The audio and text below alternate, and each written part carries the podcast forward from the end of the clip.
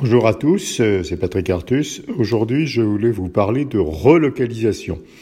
On a beaucoup d'espoir hein, dans beaucoup de pays, en particulier en France, concernant les relocalisations. On espère qu'elles vont ramener des emplois industriels, de la production, qu'elles vont aider euh, la France euh, à ressortir de cette crise. Que faut-il vraiment attendre des relocalisations? On en parle beaucoup, donc on, parle de nearshoring, hein, ce qui veut dire qu'on produirait plus près de euh, l'acheteur final du bien qui est relocalisé. Alors, pour analyser les relocalisations, il faut partir, je pense, de quatre euh, analyses, quatre, quatre éléments.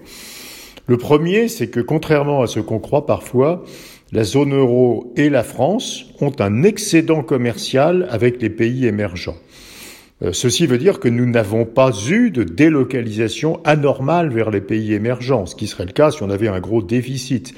Et donc ceci doit rendre prudent hein, sur l'ampleur de ce qui peut être relocalisé. Le second point d'analyse, c'est que on ne peut pas facilement relocaliser du bas de gamme. On parle beaucoup, par exemple, de certains médicaments simples, hein, comme le paracétamol mais euh, c'est une production euh, facile, simple. Euh, la relocaliser n'est pas très logique si notre stratégie de développement consiste à essayer de monter en gamme hein, et donc à fabriquer des produits relativement complexes avec des marges bénéficiaires et une valeur ajoutée élevée. Le troisième point d'analyse important, c'est que dans l'industrie moderne, il y a des rendements d'échelle croissants.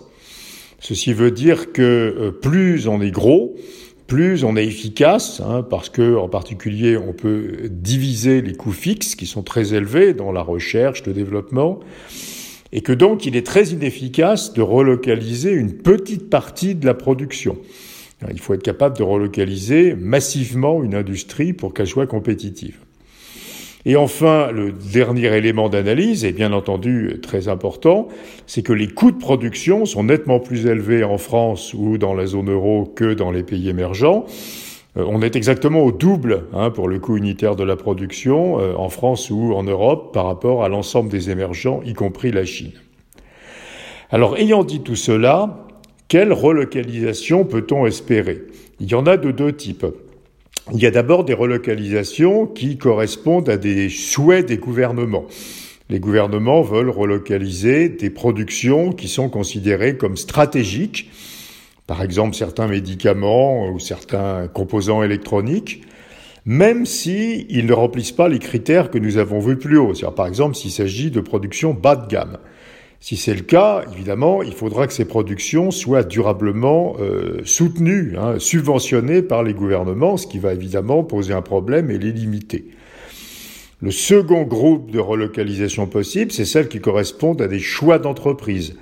Et là, ce qui précède montre que les, les entreprises ne pourront euh, efficacement relocaliser que des productions haut de gamme qui seraient faites sur une large échelle euh, en France ou en Europe puisque bien entendu, si ce n'est pas le cas, hein, si c'est du bas de gamme ou si c'est des petites productions, il y aura un problème de coût et de compétitivité hein, pour ces activités comparé à ce qui se passe aujourd'hui avec les productions dans les pays émergents.